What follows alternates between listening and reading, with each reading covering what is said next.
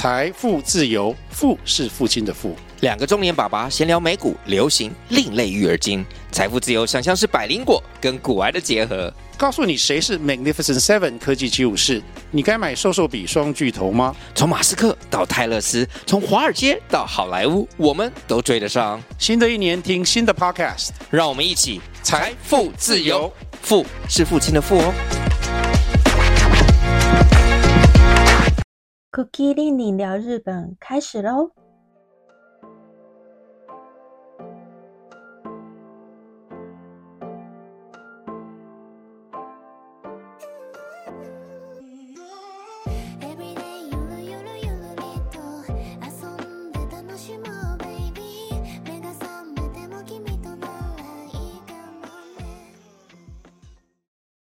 ！Hello， 大家好，我是 Cookie 令你。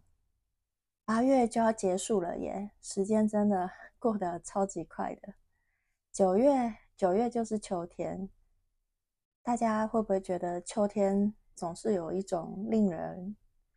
感伤的感觉？今天早上呢，刚好看到一则新闻，那个新闻呢是杰尼斯事务所的调查报告已经出来了。那个调查报告呢承认的确前社长的罪行这样子。我觉得这是一个很不容易的事，就是新闻会去报道这件事情。通常杰尼斯的这些丑闻啊，日本的媒体是不太报道的。可是这一次的新闻呢，不只是报道了犯罪的事实之外，他还特别谴责了媒体，就严厉的谴责媒体对于杰尼斯事务所的这种包庇行为。可以看得到一些改变。目前的境况呢是 现任的社长可能会下台，那他是不是会辞去杰尼斯社长这一职呢，就是之后的报道呢再持续关注一下。今天的内容呢也会提到一个曾经是杰尼斯公司旗下非常红的男偶像。对，这个男偶像呢，是离开杰尼斯之后还发展得非常不错，算是很难得的一个男偶像。为什么会聊这个主题，是因为我发现他最近在亚洲宣传的时候真的有一些很可惜的地方。不知道是文化上面的差异呢，语言上面的差异呢，我觉得有一些地方想拿出来跟大家讨论一下，所以就用 podcast 的方式想要跟大家聊一聊这个话题。好，今天要聊的这个在亚洲非常红的日本男星呢，想必大家应该都知道是谁，就是山下智久 Yamapi 这个日本男神哦。在聊一些敏感话题之前呢，先来聊一下我对山下智久的了解。山下智久1985年出生，今年38岁，母羊 A 型男母羊 A 型男，天哪，我也遇过几个母羊座的 A 型男哦。感觉呢印象都不是很好如果听众有母羊 A 型男的话，真的是很不好意思。可是呢，真的遇到现在有一些不好的印象，以后再跟大家聊。好，一开始他加入的团体是杰尼斯的 News， 后来就单飞之后呢，就是出了一些单曲，然后还有演戏。我觉得 Yamapi 很厉害的就是他单飞之后人气并没有下降，还是非常的红。虽然他的演艺生涯有一些事件发生，可是并没有因此被要求退出杰尼斯哦。一直到2020年的时候，而且是年底的时候，他跟未成年被拍到嘛，所以才退出杰尼斯这样。当时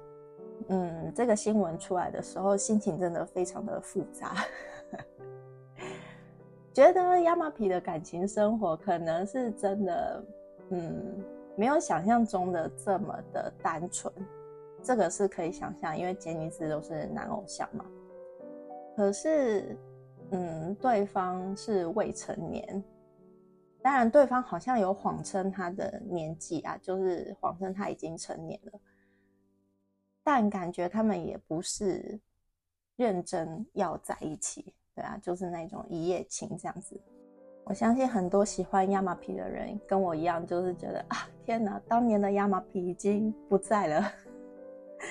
对，但是母羊一型男嘛，对啊，不意外啦。好，然后很熟杰尼斯的人呢，应该都知道他其实在小杰尼斯的时候就非常的红，之后跟龟梨和也一起演出那个改造野猪妹，他的人气又更加暴涨，甚至还组成了暂时的两人团体叫 Shugen Akira。 其实对当时的杰尼斯来说，其实这个真的是少数啊，因为当时的 KAT-TUN 就是卡美的团体根本还没有出道，在还没出道之前，他们两个就先组了一个暂时的团体这样。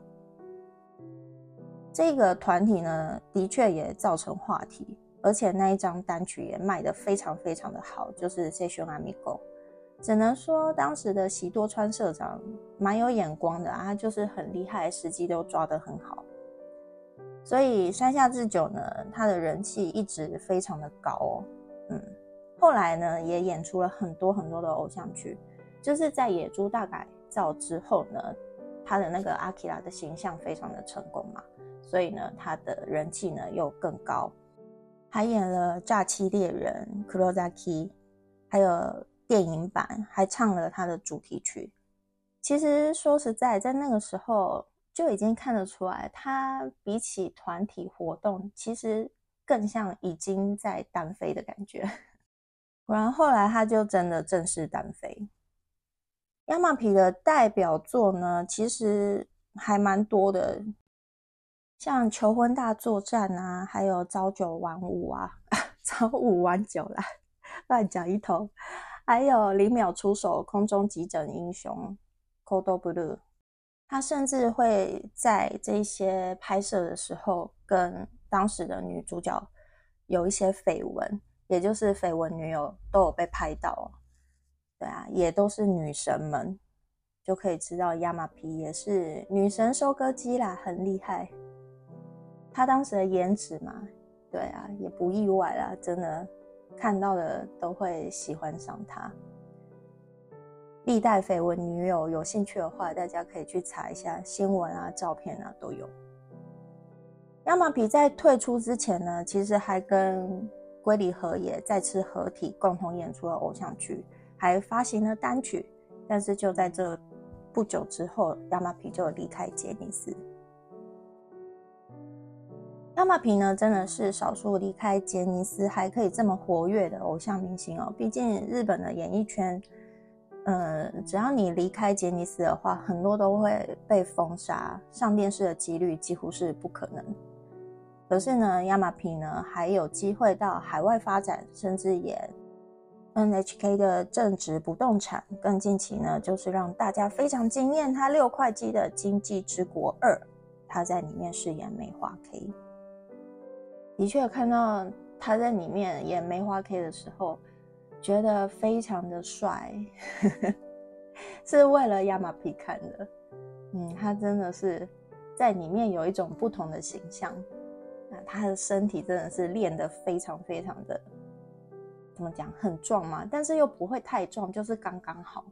真的很厉害哦。接下来呢，就要慢慢进入今天想要讲的主题跟内容。前阵子呢，他为了电影，就是那个听不见看不见也爱你的电影呢，到亚洲巡回宣传。在这个同时，刚好时间点啊，差不多同一个时间点的时候，网络上的网红就拿着照片问路人说自己是不是长得很像 Yamapi。 大家应该知道我在讲哪一件事情。结果这件事情呢，又被一些媒体挞伐，然后变成一个炎上事件。甚至有日本，甚至报道出有日本网友希望他不要再去日本了，虽然这件事情不是一件很大的事情哦，就是一个台湾人幽默的方式，但为什么这个幽默的方式没有办法传达，反而还造成了一些反效果？这里就是要讨论一下 Yamapi 他在日本的地位，还有大家对他印象跟想法。我个人觉得呢， Yamapi 真的是在木村大神之后，非常有可能变成第二个木村的全方位偶像。因为一直以来他在戏剧方面的表现啊，还有他唱歌的部分，甚至连他的学历，因为很多杰尼斯的偶像大家都知道，就是可能高中毕业，他们的高中也大多都是演艺人员会读的高中，就是可能比较不重视课业这样。没想到他还考上了日本还蛮厉害的学校，就是明治大学，而且还是商学院，也有好好的毕业，所以他真的是一个还蛮厉害蛮有实力的偶像哦。这也是 Yamapi 为什么他在日本呢会受到大家喜欢的一个原因。其实说到现在呢，杰尼斯偶像很多都是女生喜欢嘛，女生在追，就是在推し活男生的话，男生他有他们自己的自己推的偶像，像 AKB 啊，对啊，这几个少女团体，男生他们真的就是非常的热衷在这个部分。但女生的话呢，就是杰尼斯嘛，很公平。可是呢，很特别的就是 Yamapi 是连男生都喜欢他，连男生都会崇拜他。如果你在日本，大家问说你觉得哪一个男生是你最崇拜的对象，或是你想变成他，大部分的人除了木村就会提山下智久或是小栗旬对，小栗旬他也是，很多男生很喜欢小栗旬对，小栗旬的事好以后再提他，因为对他们来说，木村、山下智久这类型的人并不是只是花美男，就不是只是空有外表而已，而是非常有男人的魅力。所以在发型啊、外形啊、穿着啊，还有他们代言的东西呢，对日本男生来说都是一个崇拜还有想要模仿的对象。所以这些男生他们在日本人，甚至是日本男生心中的地位是非常非常高的。这个部分呢，也是我来到日本之后才知道，原来他们的地位在男生心中是这么的高。所以呢，也就是说，为什么网红拿着他的照片问日本人他像不像 Yamapi 的时候，对方会觉得很困惑或是皱眉，不然就是有点尴尬又客套的说可能有点像吧。对他们来说，这件事情没有办法变成一个幽默，他们会觉得不是一个可以拿来当做玩笑的事。对，所以呢，真的，所以幽默感很多时候用在对的地方跟不对的地方，造成的效果是差非常非常的多，而且可能会造成别人对台湾人的印象不好，所以这一点真的要特别注意哦。接着要聊的呢，就是 Yamapi 他到台湾、香港宣传的时候，我觉得非常非常可惜的一个地方。前阵子 Yamapi 就上了台湾的综艺节目，那个综艺节目呢，为了两个人请了另外一个日本人来帮忙主持还有翻译，但是现场其实还有一个专业的翻译，他们就坐在两位主角的后面。也就是说，他们请的那个日本人呢，除了要讲中文之外，因为他要翻译给主持人听嘛，有的时候呢还要把主持人的话翻给 Yamapi 听这样。我觉得这是一个非常奇怪的现象，因为即使是日本人，就是那一个助理主持，他听得懂日文，可是它的翻译有时候不见得非常的精准，所以看这个节目的时候，我觉得访问的过程有点混乱，而且中间还出现了非常多英文日文交杂的部分，还有那个主持人可能就是那个讲日文的主持人，他会有不知道要怎么接主持人的话，还有不知道要怎么样去对应 Yamapi， 因为 Yamapi 比起那个助理主持人来说，他的地位是比较高的，在日本，对日本的演艺圈也是有这种地位高低之分，所以对那个日本的主持人来说呢，问 Yamapi 问题的时候呢，可能要稍微谨慎一点，而且要有礼貌一些。所以那个日本主持人就是他发挥的功用并没有很大，这是我觉得很可惜的地方。其实基本上你就交给专业的翻译就好了，不需要一个日本的主持人如果你中途有人翻，我觉得对专业翻译来说他应该觉得很困扰吧，并不是说我是翻译啊，有一个会讲日文的人那我就轻松很多，没有，有的时候我觉得自己也是学日文的有时候看到专业翻译面临这种场面的时候，我会觉得有一点可怜，因为他们的专业素养就是一定要逐字逐句的翻，就是逐步口译嘛。可是你现场又安插了一个纯正日本人，那专业翻译他到底要不要翻对啊，对他的专业来说真的我觉得还蛮失礼的，而且应该是还蛮困扰的。再来呢，就是如果有做足功课的话，其实 Yamapi 的英文是非常非常非常好的，这也是在日本人里面很难得英文很好，因为毕竟他没有去海外留学嘛，可是他的英文底子是真的很好。现场的主持人其实有会讲英文的，如果你真的想要问他问题的话，你就直接用英文跟他沟通就好，而且英文播出来台湾人也都听得懂，就是不需要再你讲一句中文然后他翻一句日文这样，然后又觉得哇他翻的好像有点慢，那我干脆用英文问他好了，就看起来觉得到底你是要讲英文还是讲中文还是直接讲日文，看了就是没有很流畅啊，整个很烦躁。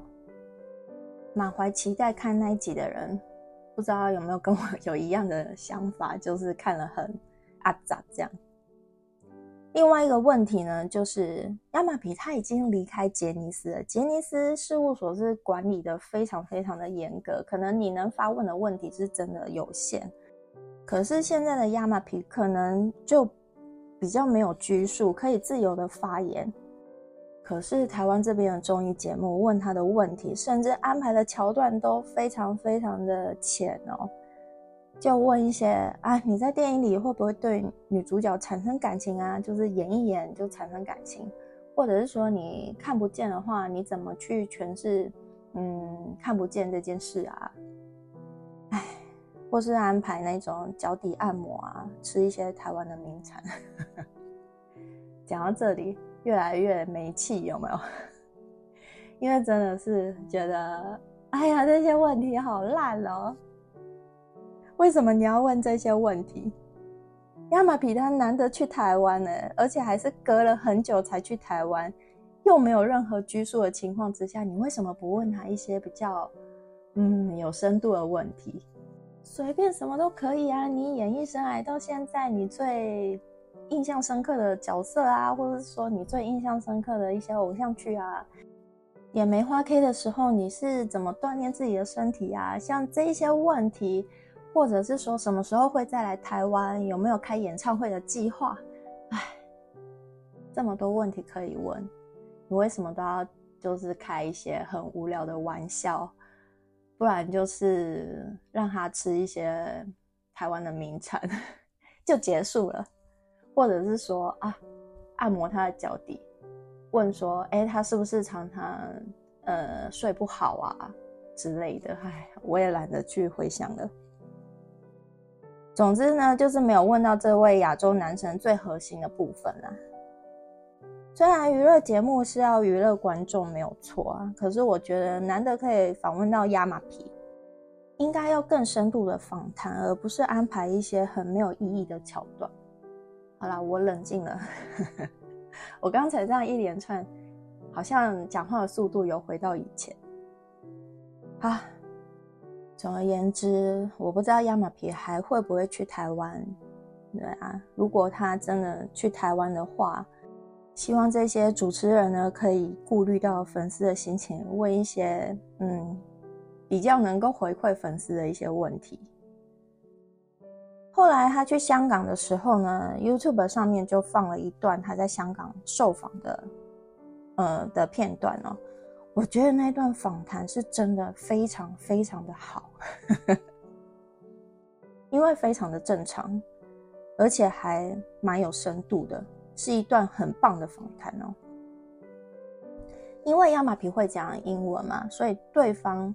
就把Yamapi跟女生呢先分开，分别受访，最后两个人再合体这样。对方主持人就直接用英文跟Yamapi交谈啊。Yamapi的英文的确也非常的流利，没有什么日式英文腔了，感觉他们也不是完全照着脚本走，就是很自然的聊天，很自然的访谈这样。我觉得这才是我们想看的一段正常的访谈，想看Yamapi可以多讲话，Yamapi可以聊一些他对未来的规划，所以那一段访谈是真的很好哦。这边来稍微讲一下日本人英文程度的问题嘛。事实上，日本人他们的英文程度是够的。我以前也觉得说，日本的英文是不是不好？可是其实我来到这里之后呢，发现日本人他们的英文程度是够的，只是他们害怕讲英文。还有他们不会听不懂，有一些节目会做一些有趣的测试，就是找一个老外，然后呢用英文问日本人路啊，或是有没有什么好吃的餐厅啊。其实日本人是听得懂的，只是呢他们害怕讲英文，或者是说他们怕讲出来的英文别人听不懂。所以日本人不是英文程度不够，而是他们对于讲英文这个部分比较担心的是别人听不听得懂，他们的出发点是这个。所以呢，如果还有一些人觉得日本人的英文不好啊，讲了他们听不懂啊，如果还有这个观念的人呢，听了这个 podcast 之后呢，可以扭转一下自己的刻板印象。其他的刻板印象呢，还有就是台湾人呢会觉得日本人喜欢脚底按摩啊，爱吃小笼包啊，珍珠奶茶啊，或是现在真的在日本非常流行的古早味蛋糕。没错，这些真的都没有错。可是呢，事实上台湾这些东西在日本并没有造成非常大的流行。你说小笼包跟珍珠奶茶在日本已经很久啦虽然他们已经存在很久，可是并没有造成很大的流行。这个意思呢，就拿韩国的食物来说好了。韩国的那些食物啊，还有韩国的文化啊，现在日本也非常的流行。可是他们的这些食物呢，在日本已经开了很多很多的分店，甚至连日本的超市呢，会专门有一区是卖韩国的泡面，还有韩国的饮料，还有一些烧酒，就是那个真露，一只青蛙。对，所以他们的文化呢，已经深深的影响了日本，甚至日本人旅游规划的时候，都会想要去韩国，还有吃那个年糕 Tteokbokki。可是台湾的文化并没有影响到日本这么的深，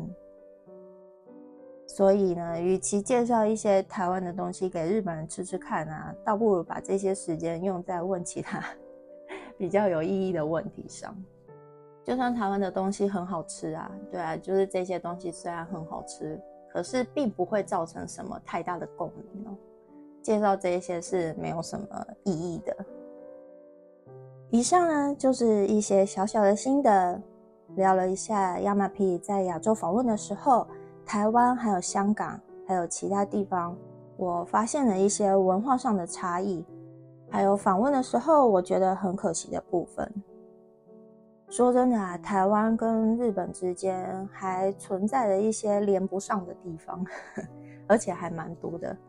这些呢会经常发生在台湾人在日商公司上班，